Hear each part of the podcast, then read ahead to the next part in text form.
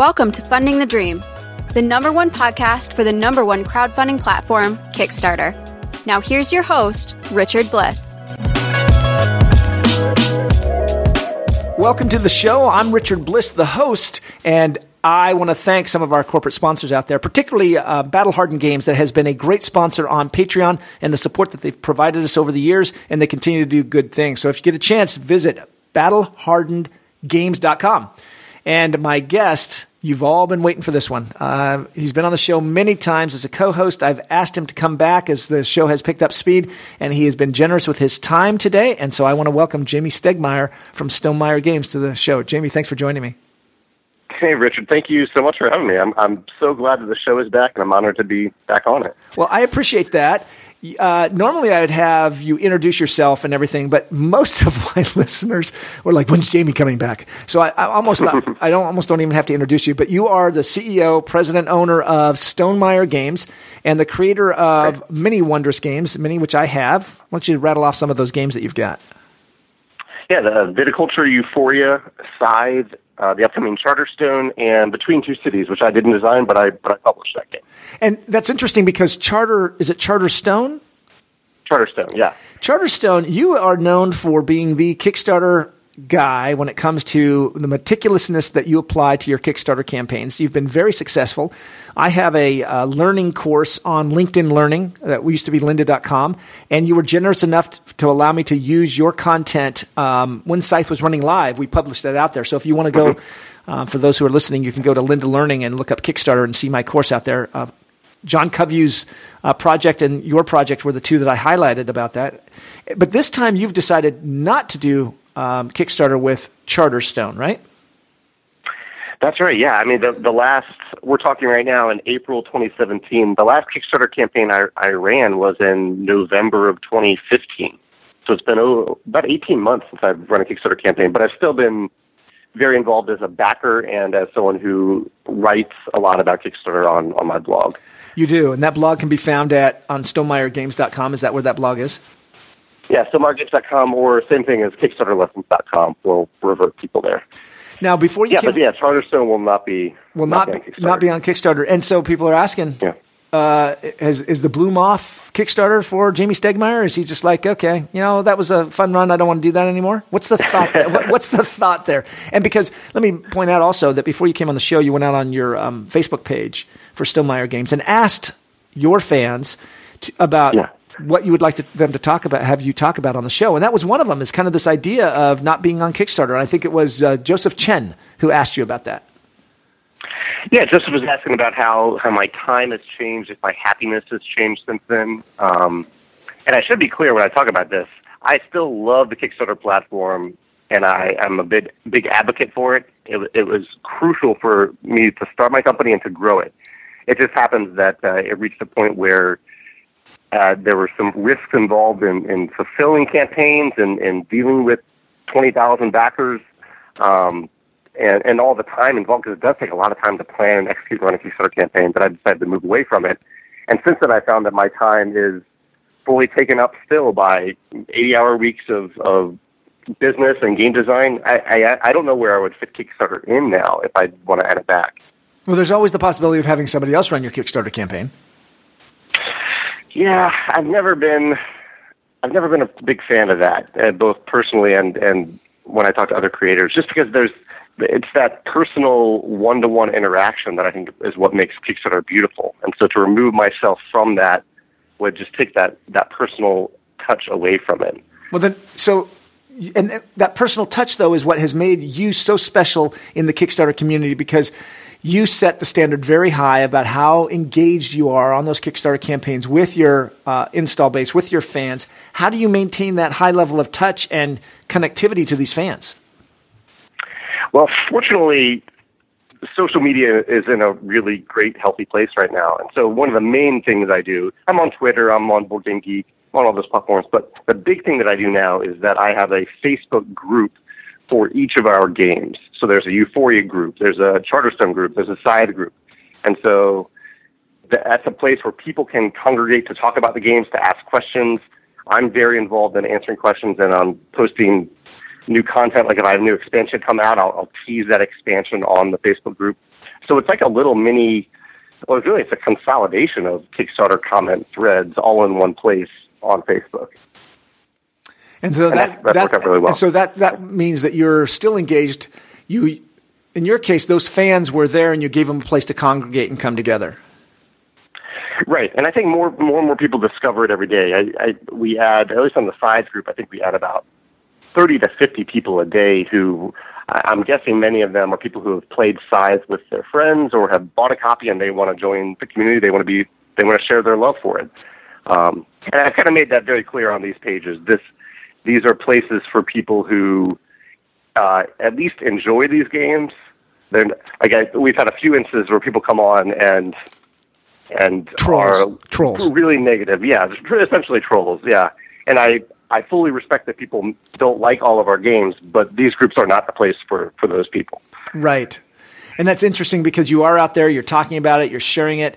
It, uh, I, uh, I have a, uh, an acquaintance, David Brin, science fiction author, Uplift series.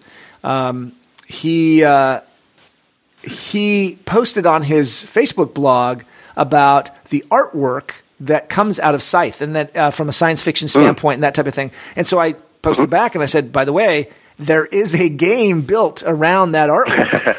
and he, uh, his, Yeah. he, he was able to see that and say, Hey, thank you very much for letting me know that. You know, there's a wide variety of people that are drawn into this that maybe aren't going to be going to Board Game Geek to hang out in the forums there and to, to navigate that Byzantine, um, interface and instead just want to come and, fi- and find it. And so that, that's interesting that you're using a, a Facebook to be able to stay in touch, which is where traditionally that was done through the updates on the Kickstarter campaigns.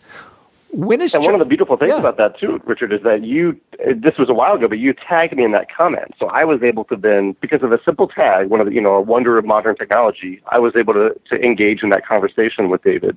Um, and and you, so that, that's another thing that I, you can do that on BoardGeek too. But Facebook is really good at those tags. It is. I, in my capacity in my job, I drive executive social strategy for the company I work with, and, and work with these executives to figure out how to to justify why they should be on social, and for them to understand the importance of that. Some get it. Some are still Yeah. coming kind of up to speed. And one of the things I point out to them is that it's easier to connect with the president of the United States than it is with them, right? I mean, it's it's kind of a scary thing. and We're not going to go down that path, but yeah, yeah, the, the ability to connect and reach out, and you found a way to do that. So, and that's been a lot of fun to watch how you have engaged. And I learned a long time ago in the years that we've known each other, particularly when you had a Kickstarter campaign running, don't talk to Jamey. Don't expect a phone call. Don't expect any time because you really uh, immerse yourself in making sure that you are there for those fans. Yeah, I, that's a huge, a huge part of my day is customer service. Uh, whether it's public customer service on these, uh, you know, social networks, or if it's private emails, um, or if it's things that I've started to automate in different ways, like replacement parts, which I have other people handle the replacement parts system. That's uh, that's a huge part of what I do. It's, it remains very important to me, even though I'm not on Kickstarter. That's interesting because you've built up this. Well, not you, but the the Kickstarter ecosystem has become very broad, right? More and more people are quitting their day jobs. You being one of the uh, more successful ones, quitting their day job and, and involving themselves full time in the board game space that they love. And I keep continually to drive home the fact that Kickstarter is fun is pouring so much money, 113 million dollars of successful funding last year in 2016 on the tabletop space is pouring into this environment that's allowing so many people to pursue their dream, oh, fund their dream, pursue their passion, and find ways to do that. That ecosystem then is artists, right? Specialty people, uh, rule book uh, reviewers, uh, designers, uh, whatever it might be. All of these different little pieces of the ecosystem are becoming much more mature as the money continues to flow in, and that's been quite spectacular to watch. That you've been a key part of that. So it sounds like you. I'm curious. A few people, Joseph and uh, Jose, asked about future trends. And it sounds like you're Richard. You're really good at that, Richard. You, you're good at identifying trends and kind of anticipating where they'll go in terms of Kickstarter or the board game world. What are what are you? You just kind of touched upon that, but what, what do you what do you see happening next? What, what's that? What well, it's interesting happen? because I in the I live in the tech world, and the tech world moves at a, such a hyper speed, and so it's one of the reasons that I was involved and been involved with the Kickstarter for so long is that saw these trends coming and saw what was what was happening with that, and it's interesting that we're seeing some some traditional classic market consolidation. So the uh, the decisions by Asmodee to acquire and then then to kind of acquire and control the distribution channels, uh, the price a little bit, the uh, the product. Um, there has been a lot of talk that are we in a bubble? You've heard Aldo and I on some of the episodes uh, talk about this bubble concept using some past examples. Uh, we saw the comic book industry go through a glut. We've seen gluts in the RPG space with um, Dungeons and Dragons at one point in one of their iterations. And so there's a worry out there that possibly we're in a some kind of uh, bubble like the technology bubble of the 2000s or the financial bubble of 2008. Sure. The difference here is when it comes to the concept of a bubble is that unlike those bubbles where supply was being pushed to a limited demand, here it appears that we continue to have an almost unlimited demand that is drawing or pulling at the suppliers. You had right. the, one of the you just said it. You had seventeen thousand people back Scythe that want to have your game. You know, it wasn't that long ago that if you had a game on Kickstarter had four hundred backers, the retailer said, "Well, man, the market saturated. You just sold to every person that was ever going to buy that game." Right. Gloomhaven's been out there. I've had Eric Childres on the show here just recently, and we're having him come back. And one of the things that there's been complaints about the retail channel is, oh, you know, he's up to I don't know how many he's up to, what fifteen thousand backers, something like that, two million dollars, whatever it's at. And they're like, well, everybody who's owned it, and and I saw a Facebook post on this, and I responded. I won't mention who who posted it, and I said, oh, you're right, you're right, because Scythe did seventeen thousand backers, one point eight million dollars, and now as a retailer, you can't sell another copy because everybody who wanted it owns it on the planet. Oh wait, oh wait, I'm wrong. What printing? I mean, it's dripping with sarcasm. Oh, it was, just, and, and, I even pulled it off on Facebook with the right. It was just dripping with sarcasm. That really, you're complaining about somebody like Gloomhaven that they flooded the market. And I said they've done you a favor. They've because they put that game out there. People want it. They're in demand for it. It's going to come in, and they're going to say, "I want my own copy. I didn't get it on Kickstarter." You can't believe that everybody who wanted it. So my trends that I'm seeing is is a continued growth of demand, consolidation. I think that Asmodee has, I, they they bought out so many of these different companies, and now they need to f- pay for that investment. And one of the ways they do that is get a tight hold on the distribution and get a tight hold on the pricing. And and the challenge though is is that as you constrict supply to artificially boost demand, that works in if you have a limited supply channel. But Kickstarter has transformed all of that where now demand is pouring in. I had somebody stop me yesterday who said, "Oh yeah, I uh, I know." I said, "Do you play board games?" No, but I've played Exploding Kittens from the from the oatmeal. I'm uh-huh. like, "Are you kidding me?" That that's how far they had no they know nothing about the board game industry, but they've played Exploding right. Kittens and they know crowdfunding. So what's happening then is a market that never even knew these games existed is finding games like Exploding Kittens. They're finding these games like Cards Against Humanity. And now they're saying, this is great. I want something a little bit more. And then they find right. the next one and they find the next one. Amazon's driving that.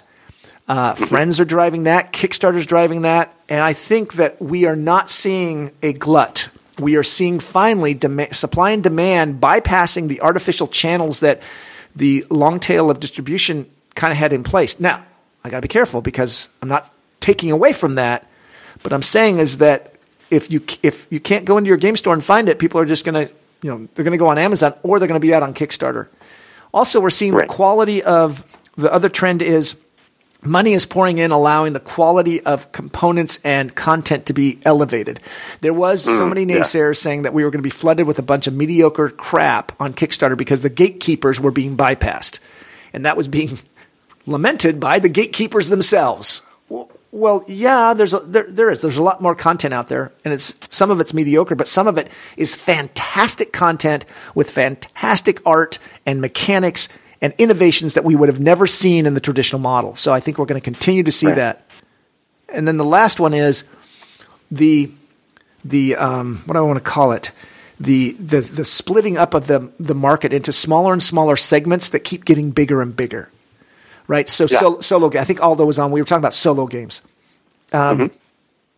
What kind of market is there out there for solo games? I mean, solitaire But no, the game market that says, look, this can be played by one player. Well, now the there's enough people that are finding who like to play games with one player that now suddenly the market is starting to sustain a couple of publishers, a couple of games, a couple of concepts. Solo play is one of the key things that's being out there. What you've done with Scythe.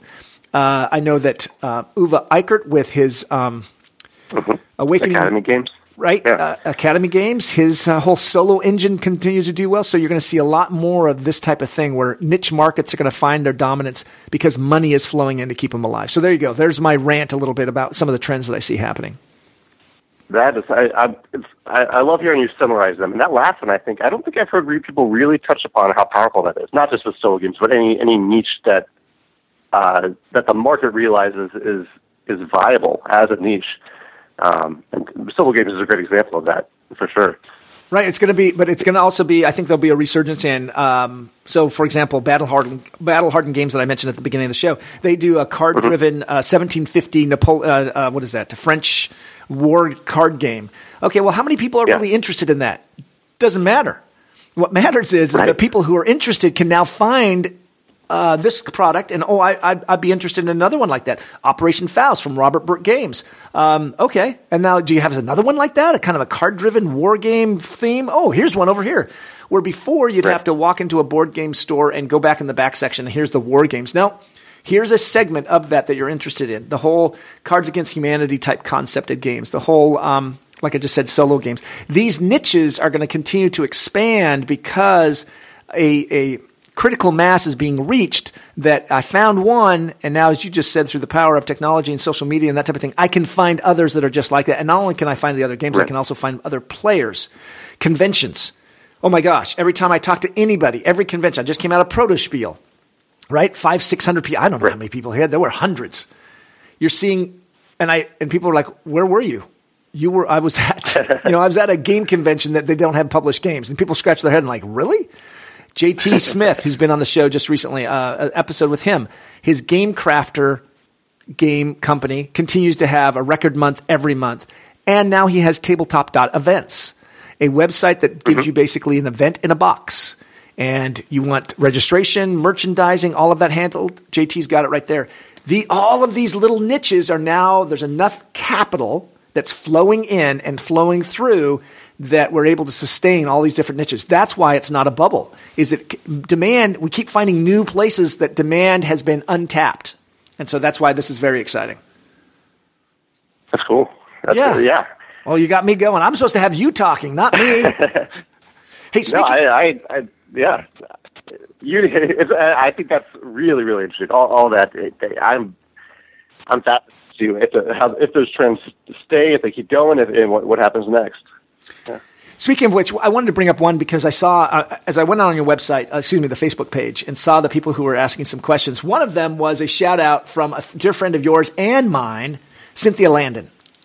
Oh yeah, yeah. Cynthia was on the show a couple of years ago when she was just kind of their their little company was just kind of off in the corner somewhere in the world down in Florida, and now uh, I had her on the show, and I got to see her at Origins a couple years ago, and I guess uh, you just told me right before we were talking that you spent uh, some significant time working with them. Yeah, Cynthia and her brother Chris run MeepleSource, and they they figured out a while ago that they are really good at making uh, like nice little parts for for for games, mostly meeples, but there's a lot of different parts. And what I realized is that they are really good at shipping small things around the world. Small Particularly in the U.S. and Canada, but also, yeah, small Like, you things know, to lots of people, right? Small things to lots of people. small things to us, right? I, I can't imagine what their warehouse looks like with all these different meeples and parts, but I, I saw they're really good at that. So we have a partnership where MeepleSource is is my source for selling and distributing promos, mostly Scythe promos. There are a lot of different Scythe promos at this point, and I kind of realized that people wanted them, but I didn't want to deal with the hassle of shipping and fulfillment. I, I wanted to outsource it. And so, yeah, we have a we have a great partnership with MeepleSource. Cynthia is wonderful. Um, So help, they- so help me understand Yeah. that. What kind of promos are in Scythe that Meeple sort? Doesn't Meeple just make Meeple Source just make little meeples? That's their that's their what they do primarily, but uh, but they kind of expanded that a little bit to some other things that companies companies make. And in particular, yeah, Scythe is not their product. It's a product that I print and then I, I send it to MeepleSource and they sell it through their website. Got Yeah, it. mostly cards. Yeah, mostly promo cards, promo power dials, or some promo coins. Interesting. you know, we got we got to have Cynthia come back on and talk to me about all the stuff that she's doing. Oh yeah, I bet she's doing more than than even we're mentioning here that I don't know about. She, they've kind of, yeah, I, I would I would love to listen to that episode. We, well, we're out of time. We've actually gone over just a little bit. I did all the talking, but I. I so what? What else? So let's talk about. Oh, you know what? I think we're going to stop. Would you be willing to come back on another time? Yeah, of course, of course, Richard. I, I know you stay busy. Anything that we'd like to share with our listeners that you're involved with, or any shout outs that you want to make? None in particular. I'm I'm I'll just shout out to you. I'm I'm glad that funding the, the dream is back. Well, I appreciate that. You uh, you have been a co-host on it uh, many times over the the years, and um, it's been nice that we've kind of, in some ways, grown up together, to use a term Yeah. uh, that on internet age, right? As uh, as you found your success, and I've uh, been thrilled to be able to share that with my audience. Jamey, as always, thank you very much for joining me on the show and uh, sharing some thoughts. Thanks, Richard. You've been listening to Funding the Dream on Kickstarter. My guest has been Jamey Stegmaier, owner of Stonemaier Games, creator of many great games that I own and that you probably should too. And he's been great with Kickstarter. If you want to find out how your Kickstarter campaign can be successful, go check out his book on Amazon or visit his website at stonemaiergames.com. Thanks for listening. Take care.